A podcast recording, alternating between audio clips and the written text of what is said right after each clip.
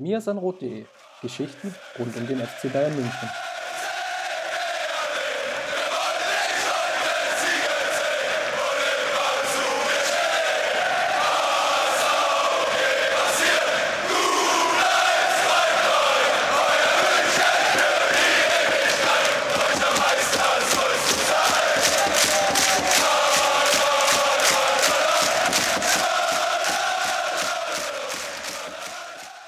Servus und herzlich willkommen zum Mir sein Rot Podcast Folge 270.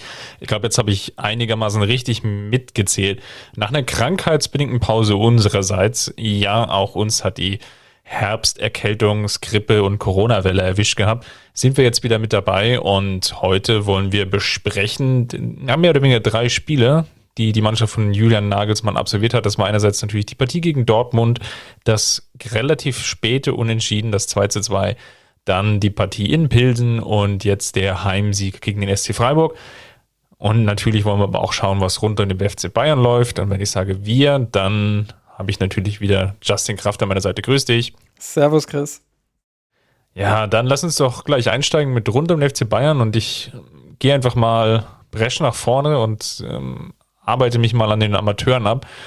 Zwei Punkte sind da relativ interessant, nämlich zum einen wurden mal zwei Spiele in Folge gewonnen. Etwas glücklich fast am Ende, in der, ich glaube, 89. Minute war es gegen den ja, damaligen Tabellenführer, kann man ja sagen, Würzburg. Die wurden nämlich geschlagen. Und jetzt am vergangenen Wochenende gab es noch einen 5 zu 2 Auswärtssieg in Hankhofen Heiligen. Ja, das ist das große Ziel der Allesfahrer. Äh, erwähnenswert da ist, dass der, ja, der so ein bisschen im Schatten natürlich von Paul Wanner läuft, ähm, aber den, den größeren Namen trägt, nämlich Ibrahimovic, sein Debüt für die Amateure gegeben hat, also ebenfalls 16 Jahre dort eingewechselt wurde und mit zwei Torvorlagen und ja, einer weiteren Involvierung in, in einem weiteren Tor mit involviert war und die Amateure ja, sich jetzt etwas Luft verschafft haben. Dankenswerterweise auch an Ranos, der sich jetzt so langsam zum Goalgetter bei den Amateuren da aufschwingt. Schon relativ viele Torbeteiligungen jetzt dann im Laufe der Saison hat, also hat, hat einsammeln können, ähm, nämlich sage und schreibe 10. In den besagten 15 Spielen kam ja, 2017, 18 dann von den Dortmundern ähm, zu den Bayern, ist jetzt mittlerweile doch schon 19 Jahre alt. Ja, müssen wir mal schauen, wo die, wo die Reise mit dem Jungen hingeht, aber es ist natürlich schön zu sehen, dass er sich da jetzt in der Regionalliga Bayern über die letzten Spiele so gut etabliert hat. Den zweiten Punkt, der so halb auch unter dem Radar lief, ist natürlich ähm, die Rolle von Micho de Michelis. Dort gab es jetzt Gerüchte, die vor allem aus Argentinien herrührten, dass er eventuell ab Dezember, also wahrscheinlich dann, ja, so kurz nach der Weltmeisterschaft oder rund um ja, K.O.-Phase Weltmeisterschaft, er vielleicht bei äh, Riverblade anheuern könnte. Also jetzt schon ein größerer Sprung, Natürlich einerseits in seinem Heimatland, aber eben auch ja, eine, eine größere Aufgabe im Vergleich jetzt natürlich zu den Bayern Amateuren. Ähm, wie gesagt, das ist jetzt erstmal nur ein loses Gerücht an oder für, für oder um Micho de Michelis gab es ja schon das ein oder andere Gerücht jetzt auch im Sommer. Unter anderem Bielefeld soll er da interessiert gewesen sein und vielleicht auch noch der, der ein oder andere weitere Zweitligist im, im Rahmen der Bundesliga oder der zweiten Bundesliga, um es genauer zu formulieren. Da muss man mal schauen, wie, wie es dann hier jetzt genau dann konkret auch weitergeht, welche Pläne dann der FC Bayern auch in der Schublade hat. Die Winterpause bei den Amateuren, natürlich Regionalliga Bayern, ihr wisst es, über oder ja, doch schon relativ lang. Heißt, ein, ein Trainerwechsel im Laufe der Saison kann verkraftet werden, ist natürlich trotz allem nicht ideal. Aber das ist so ein Punkt, den werden wir hier natürlich im Podcast auch für euch im Auge behalten. Ja, dann äh, schauen wir doch mal auf die FC Bayern Frauen. Da sind nämlich zweierlei Dinge passiert. Ähm, einmal haben die Bayern Frauen 4 zu 0 gegen den 1. FC Köln gewonnen, ähm, haben das Spiel ja, äh, nicht so souverän gestalten können, wie es, wie es das Ergebnis vielleicht äh, aussagt. Also gerade die erste Halbzeit, äh, mit der war Alexander Strauß auch nicht so richtig zufrieden. Es war wieder so eine Partie, die so ein bisschen vor sich hergeplätschert ist, also wo die Bayern viel Ballbesitz hatten, wo sie es aber nicht geschafft haben, aus diesem Ballbesitz dann wirklich auch viel Gefahr zu erzeugen. Ähm, es ist äh, schon auch ärgerlich gewesen, dass man dann nicht sofort die Dynamik auf den Platz bekommen hat. Klar, Köln hat das auch gut gemacht, hat sehr kompakt verteidigt, sehr aggressiv gegen den Ball agiert, ähm, hat geschafft, Bayern da auch im Mittelfeld zumindest unter Druck zu setzen. Ab und an haben sie auch mal ein bisschen rausgeschoben, den Druck erhöht. Ähm, Bayern ist mit dem Pressing zunehmend zwar besser klargekommen, hat es aber eben nicht geschafft, äh, dann wirklich gefährlich vors Tor zu kommen. Was, was dann halt mal funktioniert hat, war so ein langer Ball über links, wo, ähm, wo Gudorf bei, bei, den, bei den Kölnerinnen sehr offensiv als Rechtsverteidigerin agiert hat. Auf der bayerischen linken Seite gab es also dahinter dann Raum zu bespielen. Da haben sie immer mal wieder einen langen Ball hingeschlagen. Ähm, das war dann, äh, ja, so, ich sag mal, einer von fünf oder zwei von fünf waren dann mal halbwegs erfolgreich, wo Clara Bühl dann durchbrechen konnte. Ähm, aber sonst, ja, war man so ein bisschen auf Glück beziehungsweise auch auf einen Fehler der Kölnerin angewiesen. Und genauso kam es dann auch, äh, Franziska, äh, nicht Franziska, äh, Marlon Klett. Ähm, Marlon Klett hat da zweimal ähm, ja, bei, den, bei den Kölnerinnen im Tor gepatzt, ähm, hat den Ball jeweils nach der Hereingabe nicht festhalten können, sondern abgeklatscht. Einmal ist der Ball direkt vor die Füße von Linda Dahlmann gefallen, die, die den Ball reingemacht hat. Ähm, und das zweite Mal hat sie ihn genau auf den Oberschenkel, glaube ich, von ihrer Mitspielerin ähm, ja, buxiert und von da ist er dann ins Tor. Das war dann ein Eigentor zum, ich glaube, 2 zu 0. Ja, dann äh, lief es für die Bayern eigentlich schon deutlich besser. Dann, dann äh, hatten sie dieses 2 zu 0 im Rücken. Da hat man gemerkt, okay, Köln muss jetzt auch ein bisschen mehr nach vorne machen. Da gab es ein bisschen mehr Räume dann auch. Die Bayern haben das zunehmend in den Griff bekommen, haben dann auch wirklich guten Fußball gespielt. Ähm, Jetzt komme ich zu Franziska. Franziska Klett wurde dann auch, Franziska Kett, mein Gott, wurde dann auch noch eingewechselt. Äh, die Namen sind eindeutig zu ähnlich, um, um sie äh, in einer Podcast-Folge aussprechen zu können. Ähm, Dabei war doch Ketter Day. ja, genau. Ja, ich mache jetzt keinen keinen Witz mit ostdeutschen äh, Fastfood-Zeugs. Äh, das, das überlasse ich euch. Ähm, ja, also Franziska Kett, die, die 17-Jährige, die dann eingewechselt wurde, ich finde äh, es wirklich bemerkenswert, wie sie in dem Alter schon mithalten kann. Die würde ich mal in der Woche so ein bisschen herausheben wollen, auch wenn sie jetzt keine herausragende Aktion irgendwie hatte oder kein Tor oder so. Ähm, finde ich, dass, es, dass sie sich da nahtlos anfügt an das Team und dass es wirklich auch Spaß macht, ihr zuzusehen. Ähm, vielversprechende Spielerin, ähm, würde ich jetzt mal so ein bisschen als äh, ohne dass sie jetzt in diesem Spiel wirklich extrem überzeugt hätte als, als die Spielerin ähm, benennen wollen, die, die man so ein bisschen herausheben kann. Ähm, ansonsten, ja, so ein vor sich hingeplätschertes 4 zu 0, das, das klingt seltsam, ist aber so. Ich glaube, die Bayern haben sehr viel Arbeit vor sich. Jetzt äh, unter der Woche am Mittwoch geht es gegen den FC Rosengar in der Champions League. Das wird brutal schwer. Ähm, das ist äh, ein Team, was man nicht unterschätzen sollte. Und dann geht es auch schon weiter in der, Cha äh, äh, in der Champions League, sage ich schon, ja fast Champions League, also in der Bundesliga geht es dann weiter gegen den VfL Wolfsburg in Wolfsburg in der großen VW-Arena. Ähm, das wird dann schon die erste ganz große Standortbestimmung, weil Wolfsburg ist in allen Belangen, auch wenn man mal auf die Statistiken schaut, ähm, ist Wolfsburg in allen Belangen einfach das Team schlechthin. Ich meine, ich, ich, versuche es einfach mal anhand einiger Beispiele äh, festzumachen. Wolfsburg aktuell mit 70 Abschlüssen in den äh, bisherigen äh, vier Partien. 70 Stück allein aus dem Spiel heraus. Hinzu kommen nochmal 18 äh, nach Standardsituation. Sie haben 10,82 Expected Goals aus dem Spiel heraus sich erspielt und 2,85 nach Standards. Jetzt zum Vergleich die Bayern, die auf 47 Abschlüsse kommen. Also äh, ja, das, das sind schon mal rund 20, 23 sind es weniger. Ähm, und dann auf 6,13 Expected Goals, also 4, 4,7 weniger aus dem Spiel heraus und dann 1,03, also nochmal 1,8 weniger äh, nach Standardsituationen. Also das zeigt auch nochmal äh, offensiv der VfL extrem stark und defensiv ähm, schenken sich die beiden Top-Teams eigentlich aktuell wenig. Beide haben noch kein Gegentor kassiert. Äh, nee, Quatsch, Wolfsburg hat bereits ein äh, Gegentor kassiert gegen, gegen Leverkusen. Ähm, ja, also da, da schenken sich beide trotzdem relativ äh, wenig. Das äh, ist bei beiden bisher relativ stabil. Also ich bin wirklich gespannt, wie dieses Topspiel ähm, laufen wird, wie, wie sich beide da ähm, ja, wie sich beide da gegenseitig auch schlagen wollen. Ich glaube, Bayern muss unbedingt äh, das schaffen, dann auch ähm, mehr Druck nach vorne zu entfachen, ein bisschen direkter zu spielen, ein bisschen schneller zu spielen, äh, gleichzeitig aber eben auch präzise zu spielen. Und da sehe ich so ein bisschen den Knackpunkt dann auch gegen Wolfsburg, die ein sehr gut organisiertes Pressing haben. Also äh, ich würde mal sagen, verlieren verboten, weil wenn Wolfsburg gewinnt, äh, dann sind es fünf Punkte Vorsprung und äh, dann kann man nach fünf Spieltagen eigentlich schon fast die, die Meisterschale nach Wolfsburg geben. Dann ist die Meisterschaft schon im Herbst entschieden. Ja.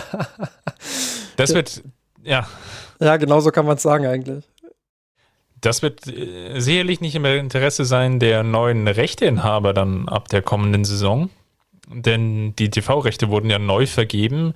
Das war so, ich will nicht sagen das Aufregerthema bei den Frauen über die Länderspielpause hinweg, aber vielleicht hast du da für uns nochmal einige Details, die es jetzt nicht, nicht ganz mitbekommen haben. Genau, also vielleicht einfach grundlegend äh, für die vier Spielzeiten von der Saison 2023-24, also der nächsten Saison, bis zur Saison 2026-27 ähm, wurden jetzt äh, die Rechte neu vergeben. Vorher war es so, dass Magenta Sport alle Spiele übertragen hat und das auch erst seit, ich glaube, der vergangenen Saison vorher äh, war es so, dass die komplette Bundesliga der Frauen. Ausgewählte Spiele hatten die, ja. Genau, das waren dann ausgewählte Spiele, da konnte man nicht mal die komplette Saison sehen. Seit letzter Saison hatten sie dann wenigstens die komplette im Angebot. Außerdem gab es immer noch ein paar Highlight-Spiele ähm, in den öffentlich-rechtlichen zu sehen, beispielsweise Bayern gegen Hoffenheim oder auch mal Bayern gegen Wolfsburg. Ähm, solche Partien halt. Ähm, jetzt wird sich einiges ändern. Ähm, das Spieltagsformat wird sich verändern. Das bedeutet, es wird weiterhin Freitagabendspiel geben, es wird ein Samstagsspiel um 12 geben, es wird ein Samstagsspiel um 14 Uhr geben. Also da gibt es dann schon mal zwei Samstagsspiele. Ähm, wo vorher nur eins war. Ähm, am Sonntag wird es äh, ebenfalls zwei Spiele geben, äh, zu den gewohnten Timeslots, glaube ich, um 13 und 16 Uhr. Nur, dass es diesmal keine Parallelspiele geben wird, sondern dass es alles Einzelspiele sind. Ähm, des Weiteren wird es noch ein Montagabendspiel geben. Das Montagabendspiel gehört dann 20 Mal, also alle 20 Spieltage lang, äh, Sport 1. Die werden dieses Spiel übertragen, aber auch nicht exklusiv, denn äh, Magenta Sport und The Zone werden sich die kompletten Rechte teilen. Also das bedeutet, wer die komplette Bundesliga der Frauen sehen möchte, kann entweder zu The Zone oder zu Magenta Sport greifen. Und die öffentlich-rechtlichen werden ebenfalls zehn Spiele ähm, zehn Top-Spiele oder ja, zehn, zehn Highlight-Spiele ähm, übertragen in ihrem Programm, beziehungsweise dürfen bis zu zehn Spiele pro Saison übertragen. Ähm, genau, das ist so der, der Rahmenplan. Ich glaube äh, wirklich, Wichtig ist noch, dass in dieser Zeit 20,7 Millionen Euro erlöst werden. Das bedeutet, dass pro Saison 5,17 Millionen Euro äh, an Erlösen dastehen. Ähm, Vorher waren es irgendwie ein paar ja, es ist eine, es ist tausend Euro. Also genau. da, da, es ist eine Versechzehnfachung. Ja. Also das, das sagt eigentlich schon alles. Es ist eine Versechzehnfachung. Ähm, vielleicht, äh, also jetzt haben wir so ein bisschen das grobe, was ist passiert, haben wir abgeklärt. Jetzt würde ich vielleicht im, im klassischen Augenthaler-Sinne ähm, die nächste Frage stellen und sagen, ähm, ja, äh, was ist gut daran? Ich glaube, äh, das habe ich gerade gesagt, die, die Million Euro, 5,17 Millionen Euro pro Saison, ähm, das ist ein ordentlicher Anstieg. Das ist viel Geld, was reinvestiert werden kann, was in die Professionalisierung der Liga gesteckt werden kann, was natürlich auch den, den Clubs zugutekommen wird, ähm, die, die davon profitieren werden, dass jetzt die Fernsehrechte da sind, ähm, dass diese neuen Verträge da sind. Das wird den Clubs gut tun, nicht nur um die Kader zu verstärken, sondern einfach auch um Geld in Infrastrukturen äh, zu investieren. Da denke ich an Clubs wie die SGS Essen beispielsweise. Ähm, ja, das, das äh, ist sicherlich äh, ein positiver Aspekt. Ähm, dann kann man die Frage stellen, was ist nicht so gut daran? Ähm, das Thema Montagsspiele wurde sehr, sehr breit diskutiert schon bei den Männern. Ähm, ich finde, das Thema ist gerade bei den Frauen noch mal problematischer, weil wir da einfach ähm, ja, das Thema Professionalisierung haben. Ähm, bei den Freitagabendspielen ist es schon so, dass viele Spielerinnen Urlaub nehmen müssen, dass sie sich frei nehmen müssen, dass sie schauen müssen, ähm, dass, sie, dass sie da einfach äh, die Zeit sich freischaufeln können. Das ist nicht so einfach. An einem Montagabend ist es äh, entsprechend ebenso nicht, nicht, äh, nicht einfach für die Spielerinnen. Also ich finde, dass das keine Lösung ist, die jetzt spielerinnenfreundlich ist. Das Argument des DFB und auch der Rechteinhaber, die da zugeschlagen haben, ähm, ist natürlich die Exklusivität. Also es wird am Montagabend äh, keine große äh, Liga, zumindest in Deutschland und auch international wird es nicht so viel geben, ähm, was diesen Timeslot eben ja, blockieren könnte. Das ist der Gedanke dahinter, dass man da Exklusivität hat, dass man da ein Alleinstellungsmerkmal hat, dass man da die Liga äh, wirklich auch gut präsentieren kann. Ähm, auf der anderen Seite ist es dann so, dass wenn man eine Liga gut präsentieren will, dass man dann möglichst auch die Top-Spiele dort natürlich haben möchte. Aber das sehe ich schon problematisch, wenn man dann beispielsweise Champions League-Wochen hat oder andere englische Wochen, äh, dann kannst du da nur schwer Bayern oder Wolfsburg spielen lassen beispielsweise. Also das, das ist nicht so einfach, wenn die am Mittwoch oder Donnerstag, Donnerstag geht vielleicht noch gerade so, aber wenn die dann am Mittwoch Champions League spielen müssen, dann kannst du die da nicht, äh, nicht hinsetzen. Ähm, Finde ich schon mal problematisch. Ähm, ja, das ist nicht ganz spielerinnenfreundlich, es ist auch nicht fanfreundlich. Ähm, ich empfehle an der Stelle, um vielleicht auch so einen relativ kurzen Weg zu gehen, ähm, wenn euch das Thema interessiert, da haben wir sehr, sehr intensiv heute früh, also am Montagmorgen, ähm, im aktuellen Kurzpass des Rasenfunks darüber gesprochen. Ähm, da geht es auch um die TV-Rechtevergabe und äh, die Vor- und Nachteile, die dort entstanden sind. Also äh, hört da gerne auch nochmal mit rein, weil äh, da haben wir wirklich äh, im Detail drüber gesprochen. Ich versuche jetzt hier wirklich nur die, die wichtigsten Dinge auch nochmal mit, mit auszupacken, äh, weil viele natürlich sehen, ach, endlich geht was voran, aber es gibt natürlich auch diese berechtigten Kritikpunkte. Spielerinnen, äh, Fans habe ich schon genannt. Ähm, dann ist natürlich die Frage, wird das Geld auch richtig reinvestiert? Also äh, wenn wir über Professionalisierung sprechen, müssen wir natürlich auch darüber sprechen, dass der DFB die Liga endlich auch vernünftig präsentiert und nicht nur der DFB, sondern natürlich auch die Rechteinhaber, äh, die das bekommen, die diese Möglichkeit jetzt bekommen, diese Liga auch zu zeigen. Und da gibt es noch viele, viele Hürden. Ähm, ich stelle mir das alles nicht so einfach vor. Es ist ein wichtiger Schritt, der jetzt getan wurde, was das Finanzielle angeht, aber die Verantwortung, die damit einhergeht, ähm, die Weiterentwicklung, die jetzt laufen muss, die ist natürlich äh, riesig und ähm, da hat man wirklich viele Aufgaben, die man jetzt lösen muss und steht auch vor einigen Problemen, glaube ich, ähm, die viele vielleicht jetzt gerade noch gar nicht sehen. Ähm, fand auch interessant. Ähm, Max hat den Punkt gemacht, du hast sechs Spiele in dieser Liga, die hast du jetzt zerstückelt, allesamt zu Einzelspielen. Ähm, der Fehler, der da vielleicht gemacht wird, ist, dass so Einzelspiele wie, äh, keine Ahnung, SGS Essen gegen Meppen oder Hoffenheim gegen Meppen, das sind so Spiele, die haben jetzt nicht so den klangvollen Namen. Und da, da, da finden Leute, die mit, mit dem Fußball der Frauen noch nicht so vertraut sind, finden da vielleicht den Zugang nicht zu. Ähm, also kann, ich schaue da gerne rein. Ja, klar, wir, wir schauen da auf jeden Fall rein, wir beide. Aber ähm, Leute, die noch nicht so die Bindung dazu haben, werden sich natürlich fragen, warum sollte ich mir das ansehen? Und ähm, da driftet man ganz schnell dann mal ab und, und kann zu einem ja, zu einem Szenario kommen, wo die Einschaltquoten dann eben nicht so gut sind. Und wenn die Einschaltquoten nicht gut sind, dann werden die Spiele auch dementsprechend in Zukunft bei den Medienmachern ähm, präsentiert. Und ja, dann, dann hast du vielleicht äh, ja, die fatale Chance, sage ich mal, das anders zu präsentieren. Mit einem Parallelspiel hättest du, hättest du eine Möglichkeit, beispielsweise eine Konferenz oder sowas anzubieten. Das hat der DFB von vornherein abgelehnt. Ähm, aber ja, solche, solche Themen, ähm, die beschäftigen natürlich und äh, die könnten dazu führen, dass es dann den einen oder anderen Stolperstein innerhalb dieses TV-Vertrags auch geben wird.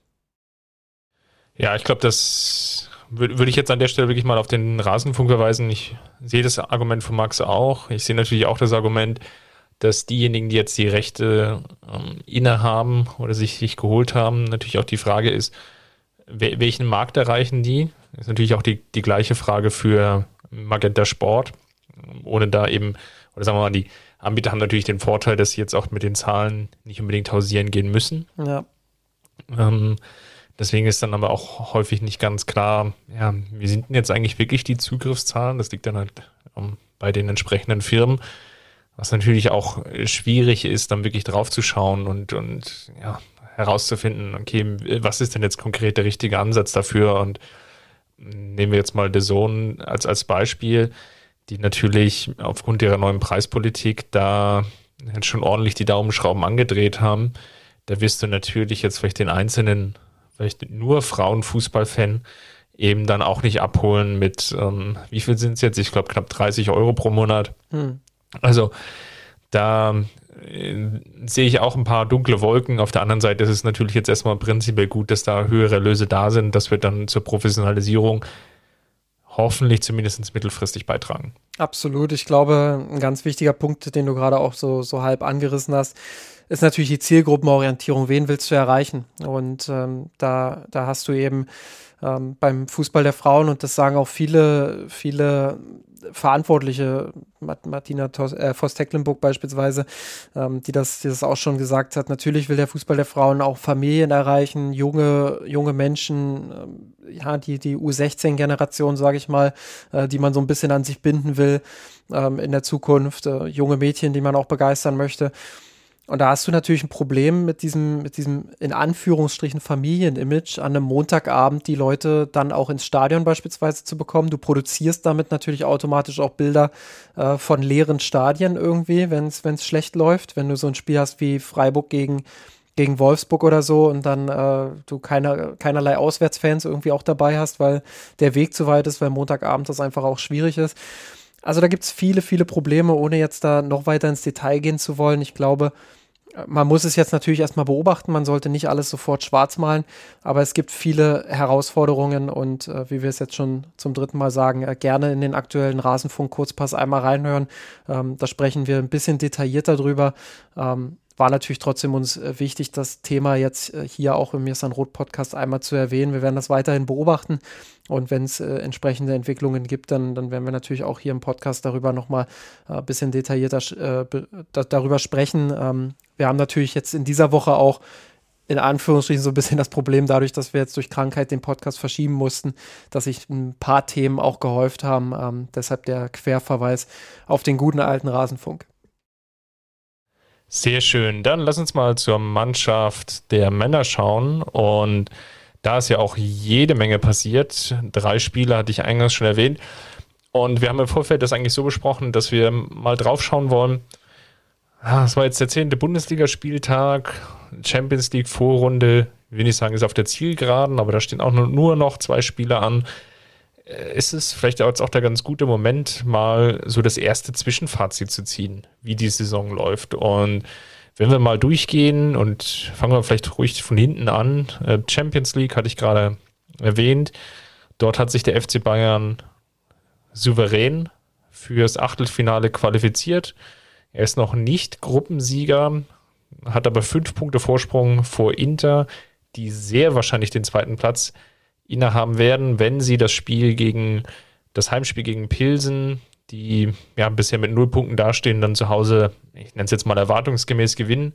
Was dann auch dazu führen wird, dass der große FC Barcelona, der sich ja vor der Saison so viele Hoffnungen ausgerechnet hat, dann auch ein Wörtchen um den Titel mitreden zu können, ja schon in der Vorrunde auf der Strecke bleibt und man kann eigentlich nur hoffen, dass sie wirklich auch das nötige Kleingeld nochmal finden werden, vielleicht auch im Winter schon nochmal den Kader dann für die anstehende Europa League-Saison dann nochmal aufzubessern. Ja, das ist schon, äh, das tut mir schon leid, wenn ich da hingucke.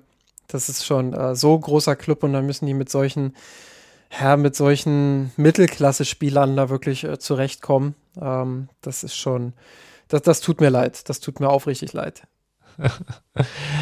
Gut, dann lass uns mal in die Bundesliga schauen. DFB-Pokal vielleicht auch nochmal ganz kurz zwischengeschoben. Zweite Runde steht jetzt am kommenden Mittwoch, wir nehmen Montagabend auf. Am Mittwoch dann die, das Auswärtsspiel gegen Augsburg an, also erwartungsgemäß dann das ähm, abermalige aus nach der zweiten Runde. Aber lass uns mal schauen auf die Bundesliga. Dort sind es jetzt äh, zehn Spiele, also knappes Drittel der Saison, wenn man es ein bisschen wohlwollend rundet. 19 Punkte stehen da, fünf Siege, vier Unentschieden, eine Niederlage, eine Tordifferenz von 30 zu 8. Wenn man das jetzt mal aufs einzelne Spiel runterbricht, dann ja, von drei Toren pro Spiel und 0,8, also weniger als ein Tor pro, Pass äh, pro Partie kassiert. Und dennoch reicht das in, in An- und Abführungsstrichen jetzt erstmal nur für den zweiten Platz. Den hat man sich jetzt ähm, am Wochenende von Freiburg mit dem 5-0-Sieg erobert. Und ja, es sind vier Punkte Rückstand auf den, ich glaube, man kann schon sagen, Überraschungstabellenführer Union Berlin. Ich glaube, von den, den reinen Zahlen, Toren her liest sich das insgesamt schon ganz gut. Justin, aber lass uns mal drauf schauen. Ich hatte es jetzt ja schon angerissen, 30 Tore, nur 8 Gegentore. Wenn man es aber runterbricht, diese ja, extrem gute Bilanz, jetzt auch in der Tordifferenz hat man ja, geschlagene 10 Tore schon Vorsprung auf Union. Und die haben wiederum selber einen riesigen Vorsprung dann auf die TSG Hoffenheim, der nächste Gegner der Bayern in der Bundesliga, die mit plus sieben Tordifferenz aktuell den drittbesten Wert haben. Die Bayern mit plus 22 für diejenigen, die jetzt nicht so ganz so schnell mit dabei waren im Kopf rechnen. Das ist natürlich ja einerseits extrem gute Werte. Ich glaube, das kann man schon in dieser ähm, Bestimmtheit sagen. Auf der anderen Seite und das Spiel natürlich gegen Dortmund war ja zwangsläufig oder sinnbildlich dafür, reichte es oder reicht es in dieser Saison, im ersten Saisondrittel nicht, ähm, ja, oder sagen wir mal zumindest einige Spiele eben nicht zu gewinnen. Und da würde ich jetzt gerne mal wieder drauf schauen, wo, woran lag es denn? Ne? Also typischerweise natürlich, wir sehen alles immer so negativ, also woran lag es, dass man unter anderem gegen Dortmund oder vielleicht nehmen wir auch die Partie gegen Stuttgart, weil dann die zweite Partie, die man ja innerhalb von, oder in der Nachspielzeit dann noch ähm, aus der Hand gegeben hatte, woran lag es, dass die, die Bayern jetzt schon so viele Spiele jetzt einfach auch auf der, der Strecke haben lassen? Ja, vor allem, dass sie den Sack nicht zugemacht haben. Also das, äh, das ist ja das, was, was man so ein bisschen plump daher sagen kann und was aber auch stimmt einfach. Also wenn man sich die, die Phase anschaut mit den Unentschieden, wenn man sich die Niederlage gegen Augsburg anschaut, wenn man jetzt das 2-2 gegen Dortmund anschaut, dann waren das in den seltensten Fällen, also ich würde vielleicht Gladbach und Union da ausklammern, was wirklich gute Fußballspiele der Bayern waren. Ähm, gegen Gladbach nach wie vor für mich die beste Saisonleistung sogar. Ähm, aber sie haben halt zu wenig Tore gemacht in diesen Spielen. Sie haben zu, vor allem in den entscheidenden Phasen, zu wenig Tore gemacht. Und äh, das hat für mich verschiedene Gründe. Ähm, ja, einerseits sind sie nicht so richtig zu erklären. Also es ist kaum zu erklären, warum, äh, warum die Bayern wirklich richtig gute Chancen teilweise ähm, nicht in Tore umgemünzt haben. Ähm, auf der anderen Seite haben wir ja auch schon analysiert, äh, dass die Schussqualität so ein bisschen auch abgenommen hat. Das bedeutet, dass sie ähm, tendenziell auch mal eher aus der Distanz schießen, dass sie tendenziell ähm, eher mal Schusspositionen nehmen, die nicht so hundertprozentig gut sind. Äh, das führt dann dazu, dass du, wenn du in einem Spiel 20 Abschlüsse hast, ähm, und aber überwiegend nicht ganz so gute Schusspositionen und auf zwei Expected Goals kommst, dann kann es natürlich mal passieren, dass du diese zwei Expected Goals nicht erreichst, weil es eben äh, viele kleinteilige Expected Goals sind, die da, die da irgendwie zusammenkommen. Ähm, wohingegen, wenn du mit zwölf Schüssen auf zwei, äh, zwei Expected Goals kommst, dann ist die Wahrscheinlichkeit schon groß, dass da drei, vier richtig, richtig, richtig gute Chancen dabei sind und du dann äh, vielleicht sogar eine höhere Wahrscheinlichkeit hast, aus den zwei Expected Goals nicht nur zwei Tore, sondern auch drei Tore zu machen. Ähm, also das ist so ein Erklärungsansatz, den wir ja immer wieder auch geliefert haben und wo ich glaube, ähm, dass das durchaus auch als Erklärungsansatz taugt. Der andere, den ich vor allem gegen Borussia Dortmund, und da möchte ich exemplarisch vor allem die erste Halbzeit anführen, ähm, ja, den ich da so ein bisschen beobachtet habe, ist, dass sie unpräzise sind im letzten Drittel. Also, dass, dass da einfach gewisse Steckpässe zu stark gespielt werden, dass äh, ein Laufweg in eine andere Richtung geht als da als als als der Passweg, ähm, dass da einfach äh, quasi der Passweg sich mit dem mit dem Laufweg kreuzt und der Gegner den Ball dann erobert, ähm, dass man sich festdribbelt, dass man manchmal auch zu lange wartet mit dem Abschluss, auch das hatten wir ja schon in der Vergangenheit.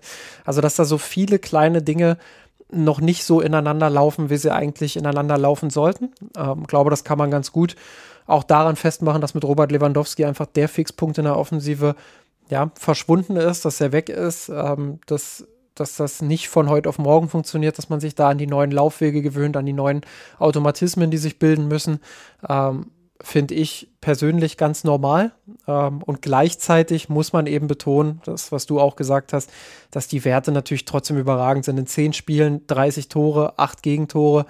Ähm, wenn du auf die Expected Goals schaust, dann, dann ist das ja relativ, äh, relativ ähnlich, äh, wo du mit 23,4 Expected Goals ähm, dastehst und 9,6 Expected Goals against. Auch das sind ordentliche Werte.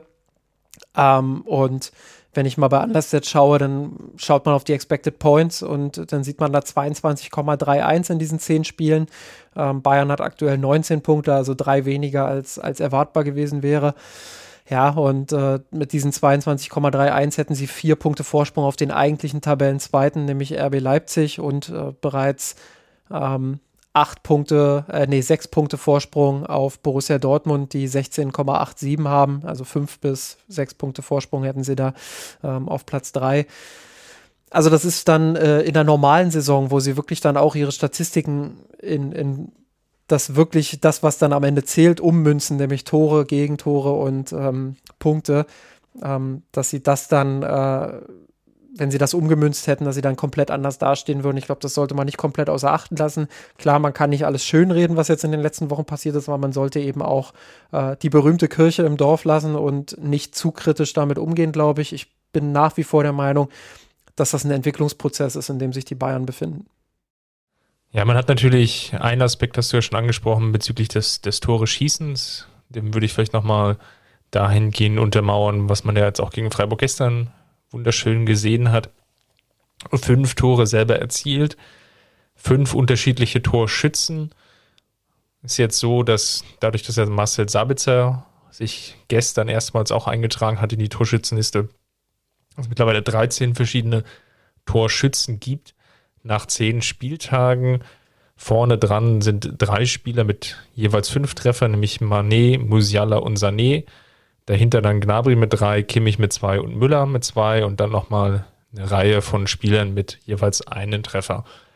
Das ist, glaube ich, das, was man auch im Vorfeld der Saison ja auch erwarten konnte, was wir auch gesagt haben, dass äh, es jetzt keinen Spieler gibt wie Robert Lewandowski, der stand jetzt am zehnten Spieltag wie in den vergangenen Jahren irgendwo bei 12, 13, 14 Toren steht, sondern dass sich das in der Breite verteilen wird. Ich glaube, das sieht man jetzt sehr gut anhand dessen, dass es eben drei Spieler gibt, die die Liste aktuell mit jeweils fünf Treffern anführen, die ja zusammengenommen eben dann auch schon 50 Prozent der Tore, zumindest in der Bundesliga, erzielt haben.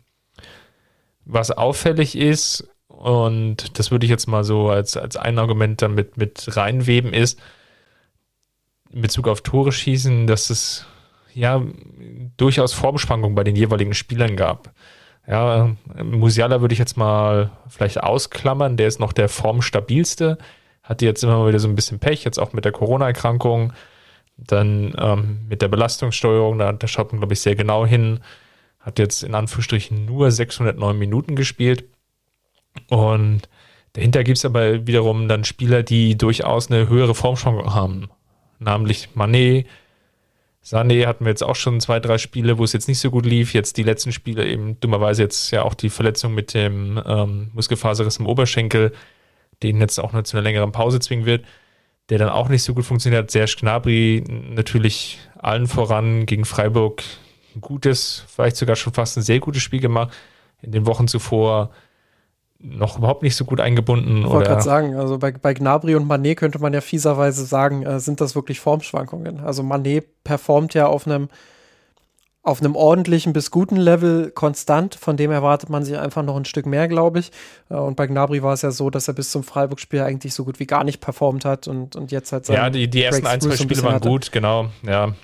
Also, na, ich, ich versuche es jetzt so ein bisschen auch zu clustern und dann jetzt vielleicht gar nicht so sehr auf jedes Einzelspiel reinzugehen. Ja, klar. Ein, ein, ein Spieler, der bisher sicherlich auch in der Saison noch ähm, gänzlich unter Wert läuft, ist beispielsweise auch Kingsley Coman, der ja die ersten Spiele mit der Rotsperre verpasst hatte, dann ähm, jetzt aufgrund des Platzverweises in Dortmund jetzt auch die Partie gegen Freiburg verpasst hatte, dann zwischendrin noch mal eine Verletzung er hat jetzt bisher nur 296 Minuten innerhalb der Bundesliga gespielt. Auf ihn wird natürlich jetzt der Druck lasten, dann in den nächsten Wochen, wenn ähm, Leroy Sané jetzt dann längerfristig ausfallen sollte. Und das ist vielleicht so der zweite Aspekt, den ich jetzt da noch mit, mit reinbringen würde, ist, was man jetzt auch schon sieht, dass der, die, die Breite des Kaders den Münchnern auch gut tut, weil wir doch den, den ein oder anderen Ausfall sehen. Jetzt auch im Vergleich zu den vergangenen Jahren. Manuel Neuer, jetzt mit einer längeren Pause. Dann ähm, Thomas Müller, jetzt schon ein, zwei Mal ähm, verletzungsbedingt ausgefallen. Lukas Hernandez, einer der Spieler mit, einer, mit einem größeren Ausfall, mit der Adduktorenverletzung sechs bis acht Wochen. Also das, das summiert sich, dass da wirklich dann auch Stammspieler dann über längere Zeit dann auch ausfallen, nicht jetzt nur einzelne Partien. Und äh, ja, da ist der FC Bayern gerade ganz gut aufgestellt dahingehend, dass er dann durchaus dann noch die, die entsprechenden Rotationen angehen kann. Ja, und gegen Freiburg dann 5 zu 0 zu gewinnen, ohne Neuer und Müller. Ich weiß nicht, ob das in den letzten Jahren, äh, klar, jetzt sind, jetzt sind für die beiden natürlich zwei Spieler gekommen, die auch in den letzten Jahren schon da waren, aber ähm, grundsätzlich einfach, ich weiß nicht, ob man das in den letzten Jahren in dieser Phase so gut aufgefangen hätte. Und deshalb ähm, finde ich auch, klar, man kann darüber reden, dass Freiburg jetzt äh, nicht den besten Tag erwischt hat. Ich glaube, das würde Christian Streich auch so sehen. Aber Bayern hat eben auch sehr, sehr viel, sehr viel richtig gemacht in diesem Spiel und ähm, da wirklich dann auch aus dieser Phase heraus so ein Spiel hinzulegen, ähm, dass dann ausgerechnet die Spieler auch performen, die zuletzt vielleicht nicht ganz so performt haben, das ist äh, dann auch schon bemerkenswert und ähm, entsteht vielleicht auch aus dieser Drucksituation äh, im Kader heraus. Klar, ist sehr spekulativ der Punkt, aber ähm, ja, finde ich einfach auch bemerkenswert, dass man dann in der Lage ist, auch so ein Spiel 5 zu 0 äh, in der Höhe vielleicht ein bisschen zu hoch, aber schon auch verdient äh, zu gewinnen. Das äh, muss man erstmal so machen. Genau, dann glaube ich ein zweiter Aspekt, der natürlich, oder ein dritter, nach den Verletzungen, die wir jetzt gesehen haben, den ich mit dir nochmal diskutieren würde, was hältst du denn insgesamt jetzt von der defensiven Stabilität der Bayern? Hat die jetzt im Vergleich zur Vorsaison jetzt äh, zugenommen? Äh, haben wir da noch zu wenig Aufschluss? Ist ja mit Masraui und Delicht in der Abwehr durchaus etliches an Geld investiert worden. Ja, ich würde sagen, wir sehen gute Fortschritte. Ähm, würde jetzt noch nicht sagen, die, die Defensive ist extrem stabil oder sie ist äh, super stabil oder äh, das ist jetzt genau das, was Bayern erreicht haben wollte. Ähm, es sind Fortschritte. Also man hat jetzt aktuell 9,6 Expected Goals Against beispielsweise. Das ist auf 10 Spiele verteilt, ein Schnitt von 0,96. Da muss man jetzt kein Mathe-Genie für sein. Ähm, das ist okay, das ist, das ist ordentlich. Äh, das war in der Vergangenheit auch schon mal besser, muss man auch ehrlich sagen. Aber im Vergleich zu den letzten beiden Spielzeiten äh, oder allgemein jetzt so die letzten Monaten, ja, ist das ein, ein guter Fortschritt. Ich finde auch, dass man in weniger oder dass man weniger Kontersituationen der Gegner hat, die wirklich extrem gefährlich sind. Äh, da hatten wir jetzt gegen Freiburg einmal die Szene, ähm, wo ich glaube Günther links durch ist, ähm, ja, wo, wo Bayern richtig schlecht verteidigt. Da ähm, Leroy Sané und, und Goretzka, die beide nach außen gehen, die dann beide stehen bleiben, beziehungsweise Goretzka trabt und äh, Sané dreht ab. Ja, solche Situationen solltest du dir dann nicht erlauben. da war es, äh, Entschuldigung, da war es dann so, dass ähm, ja, dass, dass diese eine Situation aber für sich stand innerhalb der, der 90 Minuten. Und jetzt, jetzt will meine Corona-Stimme gerade gerade nicht ganz so. Ja, ich, ich über, übernehme mal für dich und gebe dir nochmal die Chance, nochmal nachzufüllen. Ja, ich glaube, man kann insgesamt zufrieden sein, ähm, angesichts dessen, dass jetzt mit der Licht ein Spieler kam, den den man versucht hat zu etablieren. Da haben wir jetzt auch im Slack bei Mir sind Rot, ähm, vor allem gestern auch diskutiert. Dann ging es vor allem dann auch eher um die offensive Einbindung, dass man sich da vielleicht von dem Niederländer noch etwas mehr erhofft. Auf der anderen Seite, ja, ist natürlich auch verständlich, wenn ähm, er jetzt auf der linken Abwehrseite spielt, damit dem rechten Fuß dann nicht ganz so viele Passwinkel und Wege hat, während über Meccano da einen guten Sprung gemacht hat das hat man jetzt in der einen oder anderen Partie auch gesehen, dass er dann mit Vertikalbällen und, und auch zum Teil langen Bällen dann in der Spieleröffnung sich sehr gut eingebracht hat. Ich glaube, insgesamt steht die Mannschaft stabiler, weil das Pressing und das ist vielleicht auch eine Folge des Zentrumsfokus auch besser greift in der Summe und es zu selteneren Ausfällen kam, wie die jetzt ähm, von dir gerade beschrieben ich finde, das lässt sich auch in der Statistik ganz gut ablesen, nämlich, dass die München es schon geschafft haben, in diesen zehn Partien ja viermal zu null zu spielen. Das war im vergangenen Jahr ein Problem, dass es jetzt nicht, ja, dass es dann doch auch doch immer wieder ein oder das ein oder andere Gegentor gab, was natürlich dann auch in der Summe bei über 40 Gegentoren ja, äh, sich dann auch ablesen lässt und wenn zumindest jetzt mit dem Wert, wo man gegenwärtig unterwegs ist, ja, irgendwo so an dieser 30 Gegentore-Marke kratzt. Also man ist in der Summe da besser aufgestellt. Ist das jetzt das Nonplusultra? Nein, noch nicht. Das hat man ja unter anderem auch gegen Dortmund oder auch gegen Stuttgart gesehen. Ich glaube, was da aber auch ausschlaggebend war in beiden Partien, dass man es nicht geschafft hat. Und das ist natürlich ein Phänomen, ja, das besprechen wir hier in dem Podcast jetzt auch nicht zum, zum allerersten Mal und das ist sowas, das, das, das treibt mich noch um, weil ich da noch nicht weiß, wie, ja, wie der FC Bayern da in dieser personellen Konstellation, wie er gerade aufgestellt ist, da eine, eine gute Lösung findet. Worüber rede ich? Die entsprechende Spielkontrolle. Gegen Dortmund hatte man es geschafft, ja, die, dem BVB, nachdem Wolf kurz nach der Halbzeit nochmal einen Abschluss hatte ähm, und man dann aus Sicht der Münchner ja dann auch mit, mit 2 0 in Führung gegangen ist, die haben über 25, fast 30 Minuten ohne Tor, beziehungsweise sogar ohne Abschluss zu halten, was ein ja, sehr, sehr guter Wert ist, wenn man bedenkt, dass man ja äh, auswärts in Dortmund gespielt hat. Und auf der anderen Seite, ja, man dann das vor allem das 1 zu 2 natürlich förmlicher herschenkt, weil man in den in einen Umschaltmoment läuft, der ja irgendwo erzwungen war, auf der anderen Seite ja auch vermeidbar. Große Lücke im Zentrum gelassen, dann die Zuordnung nicht, nicht hundertprozentig gewesen und äh, schwupps gab es dann eine relativ große Chance, dann auch, auch modest. Man kann das natürlich jetzt insgesamt in der Partie gegen Dortmund auch nochmal auf die personelle Situation zurückzuführen. De Licht musste verletzungsbedingt raus, Davis musste verletzungsbedingt raus, man ist da dann personell mit Stanisic, Pavard über Meccano und Masraui natürlich auch in der Konstellation dann unterwegs gewesen, die dann auch nicht ganz so häufig zusammengespielt hat. Und dann natürlich die Schlussminuten dann auch nochmal Unterzahl.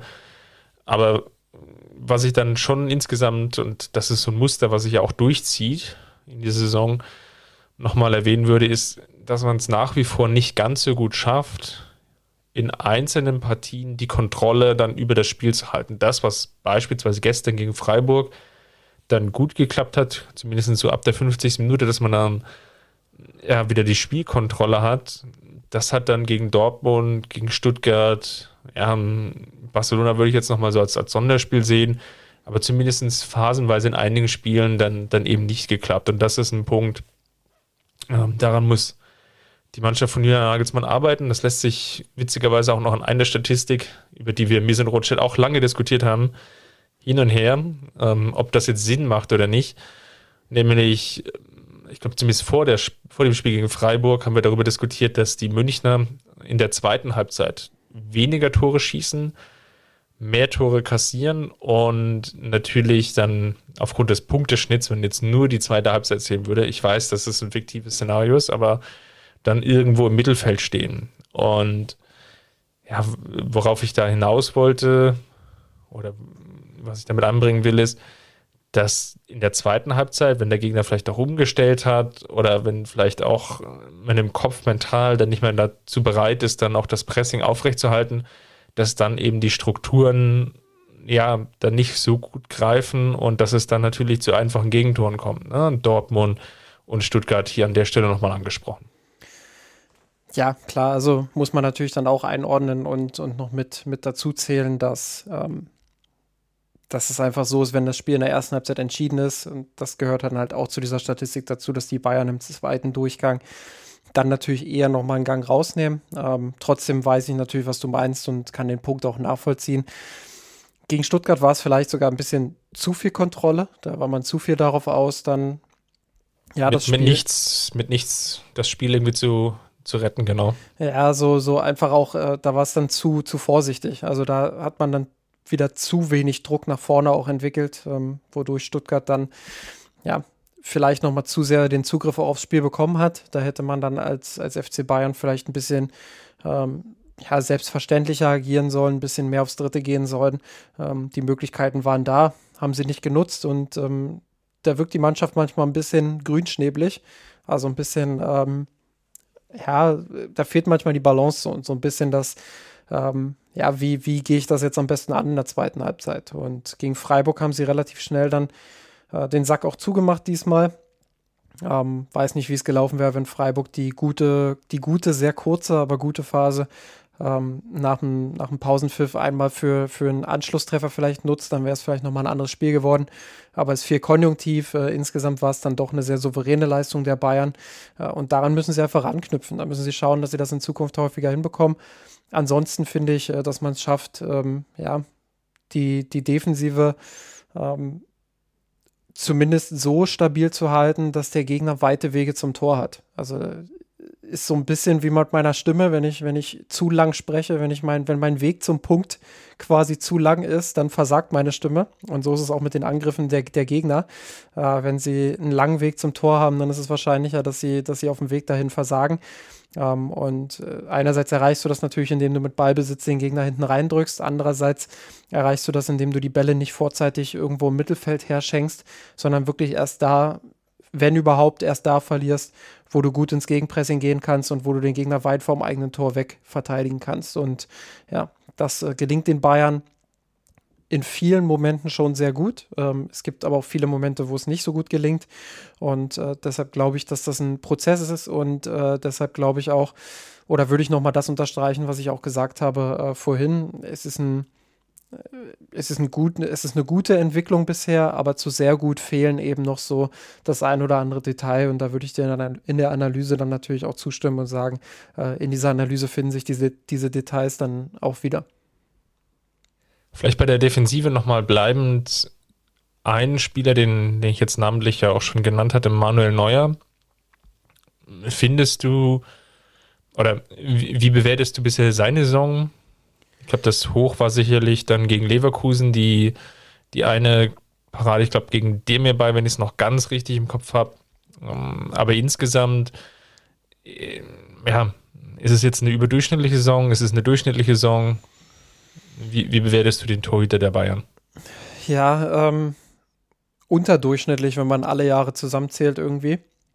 Also klar, er hat seine Momente. Ähm, glaube, wir wissen auch alle, wo, wo seine Qualitäten liegen. Er hat auch wieder er hat doch sicherlich viele Pässe dabei, die, die gut sind, aber er hat eben auch Pässe dabei, die nicht so gut sind, die dann in, in den Fuß des Gegners gespielt werden äh, oder ins Ausgehen. Ähm, da, da hat Neuer einfach in dieser Saison das ein oder andere Problem, ähm, das ein oder andere überraschende Problem auch. Ähm, deswegen würde ich sagen, man kann seine Saison bisher durchaus kritisieren und kann auch die Frage stellen, wie lange er dieses Niveau noch halten kann. Also um das klarzustellen, er befindet sich immer noch auf einem guten Niveau und er ist immer noch die klare Nummer eins natürlich beim FC Bayern. Ähm, das steht außer Frage.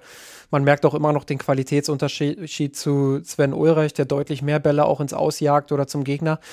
Ähm, aber ich glaube, dass, dass Manuel Neuer aktuell nicht in der Verfassung ist, äh, wie sich der FC Bayern das selbst und er selbst sich natürlich auch ähm, das wünschen würden.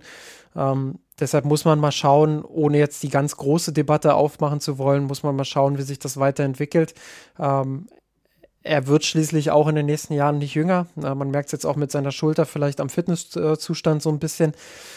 Aber ähm, ja, äh, ich bin nicht so zu 100% zufrieden. Mit seinem Passspiel nicht zu 100%, auch mit seinen äh, Aktionen teilweise ähm, auf der Linie. Ich glaube, den ein oder anderen Ball bei den Gegentoren, das ist wirklich auch wieder sehr Kritik auf sehr, sehr hohem Niveau. Ähm, aber ich glaube, den einen oder anderen Ball hätte er in der guten Saison gehalten. Das ist dann kein Fehler, aber das ist ein Ball, wo man sagen würde, den hätte Neuer früher vielleicht gehalten. Ja, es sind jetzt in dieser Saison, jetzt das zweite Mal ausgefallen nach der Corona-Infektion, eben jetzt mit der Schulterverletzung. Fand es auch ganz interessant, dass Julian Nagelsmann da erwähnt hat, bei der Sohn im Interview, dass er nicht will, dass Manuel Neuer dann unter oder mit, mit Schmerztabletten spielt, ist natürlich für sich genommen nochmal ein ganz, ganz eigenes Thema, was ich jetzt gar nicht aufmachen will. Aber je nachdem, wenn er diese Probleme dann vielleicht auch schon etwas länger hat, dann macht es jetzt auch Sinn, dass er dann einfach pausiert, weil dann die Leistung auch in den vergangenen Wochen darunter eventuell schon etwas gelitten hat. Und ich bin bei dir. Ja, in der einen oder anderen Partie wäre mehr drin gewesen. Ich erinnere mich auch an das Ding von Becker beispielsweise gegen Union. Ja, in der guten Saison hätte er den dann vielleicht mal rausgefischt. Jetzt den einen oder anderen Patzer würde ich jetzt gar nicht so hochhängen. Das haben wir einfach in den vergangenen Jahren immer mal gesehen und das gehört auch zu seinem Offensivspiel dazu. Stichwort Frankfurt. Aber ich bin mir eben nicht ganz sicher, ja, oder anders formuliert, er, er schafft es halt aktuell nicht, dieses hohe Niveau durchgängig zu bringen. Und das wäre eigentlich der Punkt, den man sich natürlich jetzt ähm, irgendwo erhofft und erwünschen würde. Auf der anderen Seite darf man eben auch nicht vergessen, dass an ihm auch der, der Zahn der Zeit dann irgendwann nagt. Der wird jetzt dann im, im Frühjahr dann 37. Und ja, Er wird immer noch ein, ein sehr guter Bundesliga-Torwart und auch natürlich auch ein internationaler Torhüter sein. Aber eventuell muss man natürlich auch akzeptieren, dass er dann eben nicht mehr die Unhaltbaren rausholt, sondern vielleicht eben nur noch, ja, die, die Haltbaren halt hält, ja. Ähm, vielleicht ist das auch das, worauf man sich dann in den, in den nächsten Wochen und Monaten darauf einstellen muss. Aber mal schauen, das erste Saisondrittel, so rum kann man es, glaube ich, äh, formulieren, war jedenfalls noch nicht das Saisondrittel von Manuel Neuer. Absolut. Ähm, man könnte sagen, wenn man jetzt auf die, auf die Tore schaut, 30 Tore, ähm, who the fuck ist Robert Lewandowski? Äh, aber irgendwie hat uns die Neuner-Debatte ja doch so, so ein bisschen begleitet. Mich würde da mal deine Meinung interessieren zu.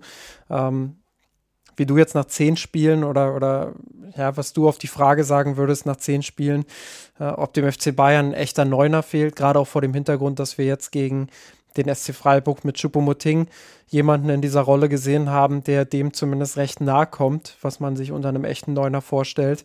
Ähm, und dass das gut funktioniert hat, der als Wandspieler wirklich äh, ein sehr gutes Spiel gemacht hat, dort immer wieder in den äh, richtigen Räumen auch den Ball kurz halten konnte. Ich glaube, exemplarisch dafür war es das erste Tor, ich glaube ja, wo er sich ja. im Halbraum, im Strafraum da anbietet den Ball kurz hält, den einen Moment richtig hält, um dann äh, Davis in die Tiefe zu äh, schicken, der dann eben ähm, ja, den, den Ball äh, in die Mitte weiterleitet. Dann ein bisschen Glück beim Kopfball von Gnabry im Nachsetzen, aber ja, insgesamt ähm, einfach eine sehr, sehr präsente Partie von Choupo-Moting, der sich da in den richtigen Räumen immer auch angeboten hat. Ähm, ist das das, was den Bayern in den letzten Wochen gefehlt hat oder ist es ähm, würdest du sagen, das, hat jetzt einfach gegen Freiburg gut gepasst und in Zukunft äh, wird es dann eben auch ein anderes Anforderungsprofil brauchen. Ah, ich glaube, das kann man noch nicht mit, mit aller Bestimmtheit sagen. Du hast es ja schon angesprochen, 30 Tore, das ist irgendwo auch wiederum drei Tore pro Spiel in der Bundesliga. Das war das, was man ja auch in den vergangenen Jahren immer mal wieder hatte als Schnitt. Ja, mal leicht runter, mal leicht drüber. Aber in den vergangenen Spielzeiten war das der Wert. Ja? Und es hat sich dann eben natürlich namentlich auf Robert Lewandowski dann kristallisiert als derjenige, der die, die meisten Tore dann auch erzielt hatte. Und jetzt sehen wir einfach einen anderen FC Bayern.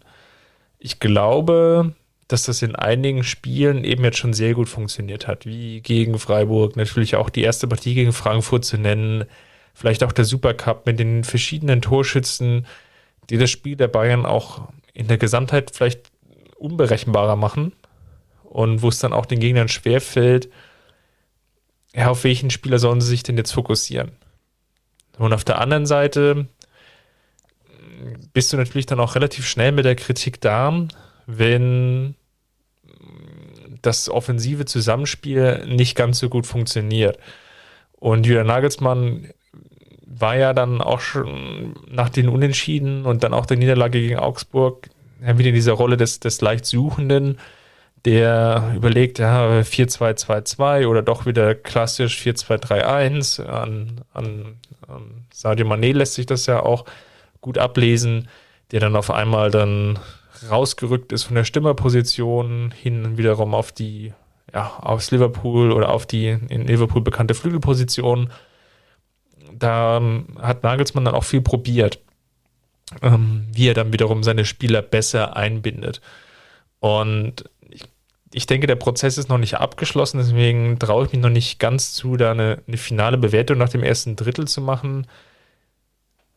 In den meisten Spielen, wenn man jetzt mal ganz nüchtern auf die Zahlen schaut, passt es. Es passt von den Expected Goals, es passt von den Toren, die dann auch auf dem Rasen dann wirklich erzielt werden, nicht nur in den statistischen Büchern. Aber es gibt eben diese Ausreißerpartien, Gladbach, was jetzt du ja vorhin auch nochmal als vielleicht das beste Saisonspiel bezeichnet hast, mit über 30 Abschlüssen, wo man es halt nicht schafft oder ja, nur schafft, ein Tor zu erzielen.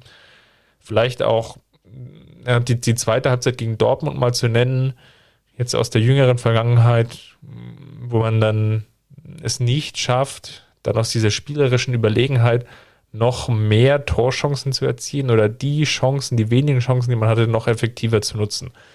Und da fehlt dann vielleicht auch ein Neuner, der dann, ich erinnere mich an diese Szene mit Manet, Musiala, ähm, der da vielleicht auch in Dortmund dann einfach das 3-0 gemacht hätte.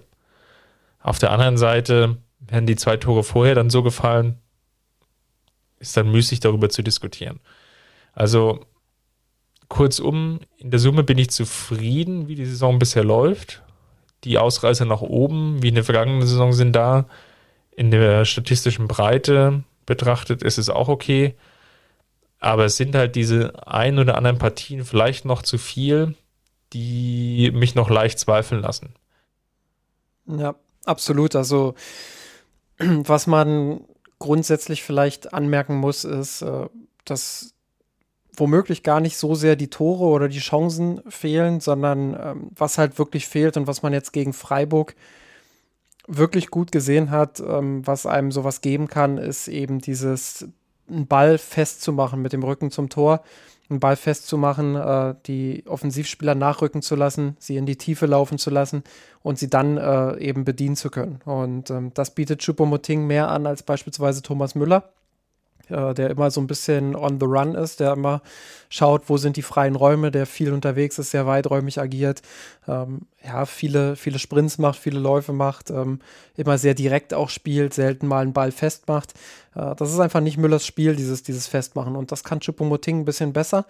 Ähm, deshalb ähm, ist das schon auch eine sehr gute Option im Kader und zeigt, glaube ich, auch nochmal, warum Julian Nagelsmann in den letzten Wochen versucht hat, ihn in den Rhythmus zu bringen. Wenn er diese Form halten kann, die er jetzt gegen Freiburg gezeigt hat, glaube ich, dann wird er noch den einen oder anderen Ein Einsatz ähm, machen und bekommen. Fakt ist aber auch, wenn er jetzt beispielsweise im Pokal gegen Augsburg spielen sollte, ja, dann äh, wird das nochmal ein komplett anderes Spiel, weil da wird er zugeparkt, da hast du dann äh, eine deutlich kompaktere Defensive, weniger Räume in denen du dich so anbieten kannst, in denen du so spielen kannst. Und das war ja wirklich die Qualität von Robert Lewandowski. Ja, absolute Weltklasse-Qualität, äh, die bietet Choupo-Moting natürlich nicht an. Und deshalb muss Nagelsmann gut überlegen, ähm, auf welchem Niveau und gegen welchen Gegner macht das Sinn, so einen Spieler dann aufzubieten und äh, auf welchem Niveau und gegen welches Niveau brauche ich vielleicht dann andere Mittel als in der Vergangenheit. Ähm, und da kommen wir dann zu dem, was ich auch eingangs gesagt habe. Das muss sich alles aufeinander einspielen, das muss ich finden. Die Laufwege müssen sich gegenseitig finden. Ähm, dann der ein oder andere neue Spieler, wie beispielsweise Sadio Mané, der sich da auch nochmal finden muss, der auch schauen muss, dass er zunehmend ähm, sich besser integriert in das Team. Ähm, das sind alles Prozesse, ähm, die, die weitergehen werden und wo ich nicht glaube, dass jetzt dieses 5 zu 0 plötzlich dazu führt, dass die Bayern die nächsten äh, zehn Spiele durchrasen werden. Ich glaube, wir werden immer wieder auch den ein oder anderen kleinen Rückschlag erleben. Ähm, die Frage ist natürlich, äh, wie viel oder wie viel positiver kann Nagelsmann ähm, das jetzt von den Ergebnissen in Zukunft gestalten. Weil wir haben es gesehen, wenn er jetzt mal zwei, drei Unentschieden am Stück hat, äh, wenn er mal ein Spiel verliert, dann ist sofort die Unruhe da, dann, dann ist sofort die, die Luft am Brennen. Äh, dann wird es äh, schwierig. Äh, dann wird es auch schwierig, Argumente zu finden für diesen Entwicklungsprozess. Deshalb äh, muss er immer natürlich auch sehen, dass die Ergebnisse stimmen. Ähm, das ist Priorität Nummer eins. Und wenn die Ergebnisse stimmen, dann kann er unter dem Deck Deckmantel dieser Ergebnisse beispielsweise ähm, ja, so einen Entwicklungsprozess auch weiter fortführen. Ähm, ich glaube tatsächlich, dass die Bayern und vor allem auch das Umfeld und die Fans äh, da noch einiges an Geduld aufbringen müssen. Ähm, das wird nicht von heute auf morgen gehen mit, mit Robert Lewandowski und äh, seinem Weggang und das zu ersetzen. Aber ich finde, dass wir jetzt in diesen ersten zehn Spielen sehr viele, sehr gute Ansätze gesehen haben und dass wir mit Choupo-Moting jetzt auch eine Leistung von einem Stürmer gesehen haben, die ähm, ja, viele vielleicht gar nicht so erwartet haben von ihm, die aber nochmal unter Beweis stellen, warum Julian Nagelsmann darauf vertraut hat, ihm jetzt äh, einen Rhythmus auch zu geben, weil das einfach nochmal eine weitere Option im Kader ist, die es so sonst nicht gibt. Ja, und dann muss man natürlich auch wiederum noch das Argument in, ins Feld führen, wer wären denn die namentlichen Alternativen? Also, ja, jetzt im gegenwärtigen Kader natürlich Choupo-Moting, aber perspektivisch ja fürs nächste Jahr wurden ja auch schon wieder viele Namen genannt und spekuliert und das ist einfach die Fragestellung, will man jetzt so viel Geld dann wirklich in den Stürmer investieren? Und da gibt es vielleicht auch andere Positionen, wo das Geld dann auch eventuell besser aufgehoben wäre. Das ist eine Argumentation, die, glaube ich, wir nicht heute führen müssen, die uns aber jetzt an, nach dem, ja, vielleicht ersten Fazit, des ersten Drittelfazits, dann noch weiter begleiten werden. Vielleicht zum Abschluss noch die Frage, just in den Raum gestellt, welcher Spieler ist denn für dich bisher der Spieler des, des, des ersten Drittels der Saison? Und von wem hast du dir denn auch noch mehr erhofft? Ja, fangen wir doch vielleicht erstmal ähm, mit dem Gewinner an quasi. Ähm, da ich ja weiß, dass du äh, große Lust hast, Jamal Musiala zu nehmen, nehme ich Leroy Sané. Auch wenn er sich jetzt leider verletzt hat gegen Freiburg, finde ich, dass er zunehmend der Spieler wurde, ähm, den man sich von, von Bayern auch erhofft hat. Ähm, müsste jetzt die Zahlen nochmal parallel raussuchen. Ich verzichte einfach drauf. Ich glaube, ähm, ihr wisst alle, wo ihr die Zahlen findet. Der, hat sehr viele Tore geschossen, hat einige Tore vorbereitet, war auch ähm, sonst an vielen Toren beteiligt, die vielleicht nicht direkt in den Statistiken auftauchen. Hat auf verschiedenen Positionen sehr, sehr gute Leistungen gezeigt, hat äh, defensiv meistens gut mitgearbeitet. Wie gesagt, die Szene gegen Freiburg, ähm, solche Szenen nehme ich ihm dann schon übel, weil ähm, ich finde, ähm, dass er dass er da einfach mega unglücklich aussieht und äh, dass das einfach nicht zu rechtfertigen ist, dass er da er ist, also ich, er ist der Spieler, der Günther wirklich am Flügel dann auch verfolgen kann, der, der das Tempo hat, um ihn da nochmal einzufangen. Und dann macht er da einen großen Bogen an der Mittellinie und dreht irgendwie ab und bleibt stehen. Ähm, das kann ich nicht nachvollziehen. Äh, das finde ich dann äh, schon auch ja, da, da frage ich mich einfach, warum er das macht. Ähm, das, das kann ich nicht verstehen. Und äh, bei Goretzka ist es ja relativ ähnlich, habe ich vorhin auch schon gesagt. Den will ich da nicht aus der Kritik rausnehmen, aber bei Sané sieht es halt wirklich noch mal frappierender aus, weil er da diesen großen Bogen an der Mittellinie macht. Und solche Szenen gibt es immer mal wieder bei ihm. Ich glaube, bei einem Gegentor gegen Borussia Dortmund sah er auch nicht so gut aus. Ja, das, äh, da muss er weiter lernen, da muss er weiter arbeiten, äh, da muss er auch verstehen und weiter verstehen, dass er diesen, diesen Weg dann einfach machen muss ähm, das mussten Robben und Ribery früher auch lernen. Ähm, trotzdem bin ich guter Dinge, dass er, dass er zunehmend auch diese Wege macht. Ähm, und ja, was er offensiv gezeigt hat, äh, gerade auch in den Champions League-Spielen, das war schon äh, sehr besonders und das zeigt auch, warum der FC Bayern ihn, ihn damals verpflichtet hat. Er ist ein unfassbar torgefährlicher Spieler und ich glaube, ähm, ja, wenn er es wenn schafft, fit zu bleiben nach seiner, ähm, nach seiner Muskelverletzung jetzt, dann glaube ich, dass er einer der Spieler sein kann, die einen Großteil der Tore von Robert Lewandowski mit auffangen können. Ja, dann nehme ich doch Jamal Musiala, nachdem du mir ihn in dem Blog schon reindiktiert hast. Nochmal den Sprung gemacht zum Start der Saison.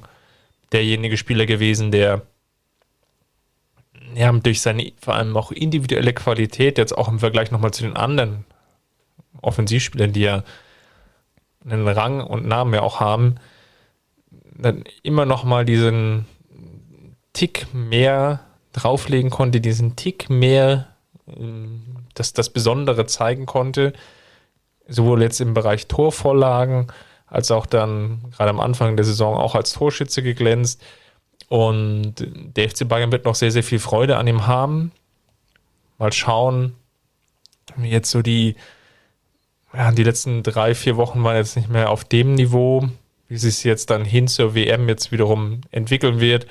Aber definitiv bisher der Spieler, der auch über das gesamte Spektrum ja, der letzten zweieinhalb Monate dann der konstanteste Spieler war. Ja, auf der anderen Seite steht er, den ich jetzt wähle, für mich nicht ganz oben auf der Liste derjenigen, die die ganz großen Verlierer sind. Ähm, aber es ist jemand, den ich einfach nennen möchte. Ähm, und das ist Ryan Gravenberg. Ähm, und da will ich jetzt gar nicht die große Opferschublade aufmachen und sagen, äh, er ist der nächste Mark Rocker und er hätte sich ja so viel mehr verdient.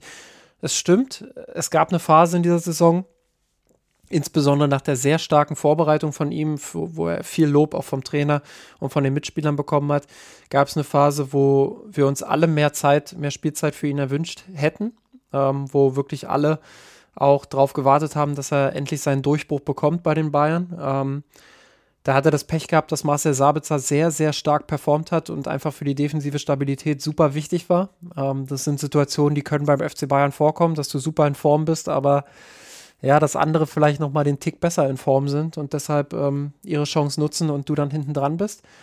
Äh, kann man sicherlich drüber reden, ob Nagelsmann ihn nicht hätte trotzdem häufiger bringen sollen. Aber dann kam eben eine Phase ähm, in der einen Länderspielpause, wo er dann ja so, so leicht kritisch auch angemerkt hat, dass er sich mehr erhofft hat und dass er schon auch ein bisschen enttäuscht ist von seiner Spielzeit. Und direkt danach hat er aus meiner Sicht aber nicht geliefert. Also er hat dann sicherlich auch nicht deutlich mehr Einsatzzeiten bekommen.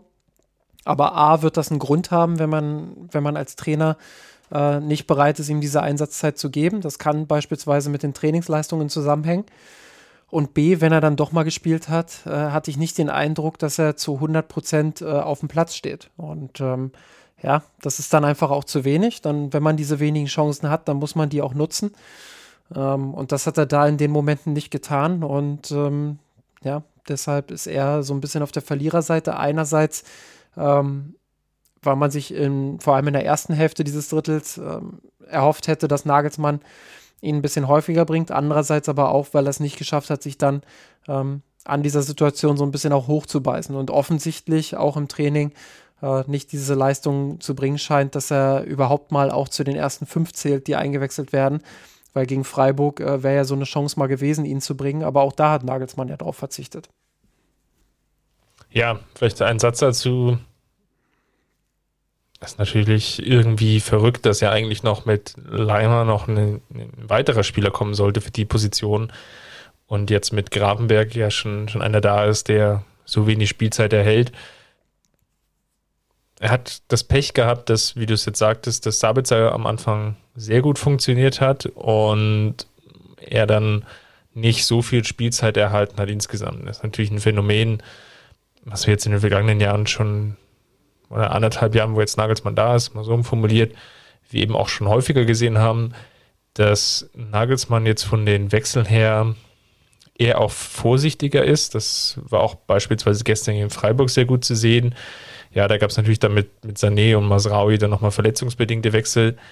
Aber dass wir so Spiele haben wie gegen Pilsen, wo er dann in der 60. Minute oder vielleicht auch in der 70. dann einfach mal Paul Wanner bringt, das ist dann eher schon eine, große, große Ausnahme. Und das ist eine Situation, da leidet, glaube ich, jeder Spieler darunter, der eben jetzt wie er sehr, sehr jung ist, neu in den Verein gekommen ist und dann einfach hinten dran ist und jetzt dann klar die Nummer drei ist, hinter Goretzka, Sabitzer und dann eben er.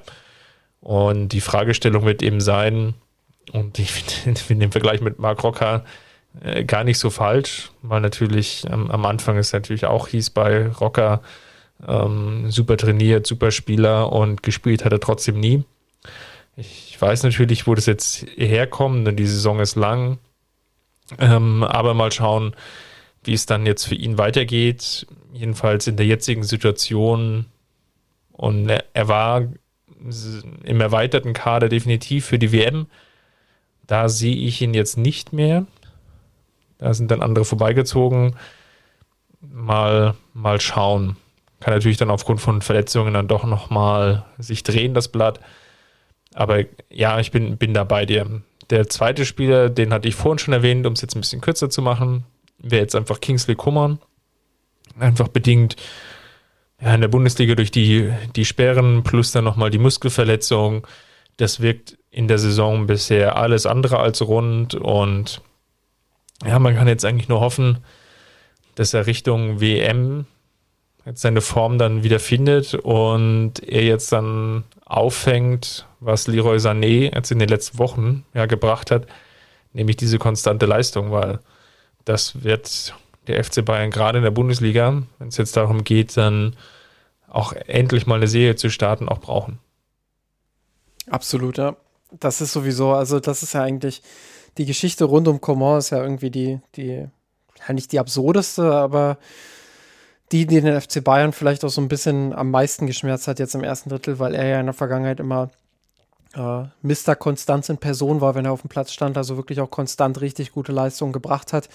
Und das hat den Bayern dann vielleicht auch gefehlt, weil mit Gnabry natürlich jemand da war, den man auch eher in der Verlierersektion nennen muss, der äh, kaum gute Leistungen gebracht hat, weil mit Manet jemand da war, der zwar konstant auf einem guten Niveau performt hat, aber der sich erst äh, mit, dem, mit dem neuen Umfeld auch vertraut machen muss. Ähm, und so könntest du eigentlich durch fast die ganze Offensive gehen. Und da hätte so jemand wie Coman natürlich extrem gut getan, glaube ich. Ja, das stimmt. Gut, dann haben wir es durch. Ich glaube, wenn ihr Lust habt, mit uns darüber zu diskutieren, ähm, wer euch bisher im ersten Saison Drittel gut gefallen hat oder wer da noch, noch Luft nach oben hat, dann schaut gerne bei uns in der Kurve unter kurve.missenrot.de äh, vorbei. Ja, auch bei mir wird es langsam zäh. Und deswegen mache ich es jetzt möglichst kurz. Justin, dir noch weiterhin gute Besserung und ich freue mich darauf, dass wir uns dann nächste Woche dann hoffentlich wieder hören. Ich kann schon mal anteasern für diejenigen, die jetzt gefragt haben, Moment, war denn nicht noch eine Jahreshauptversammlung? Und gab es da nicht die ein oder andere komische Kritik? Ja, das Ganze werden wir auch besprechen. Da haben wir uns aber vorgenommen, eine Sonderfolge zu machen und ähm, holen da Alex auch wieder mit rein, den, den Mann für die Zahlen, wie wir es so liebevoll nennen. Ähm, das macht dann an der Stelle mehr Sinn, vor allem, weil dann einfach mal wirklich drauf gucken können im Detail, wie sieht es denn wirklich konkret aus, wie ist denn das Haus des FC Bayern bestellt. Genau so machen wir es. Gut, dann Justin, wie gesagt, dir gute Besserung und ja, liebe Hörerinnen, bleibt gesund und macht's gut. Bis zum nächsten. Servus. Danke, bis bald. Ciao.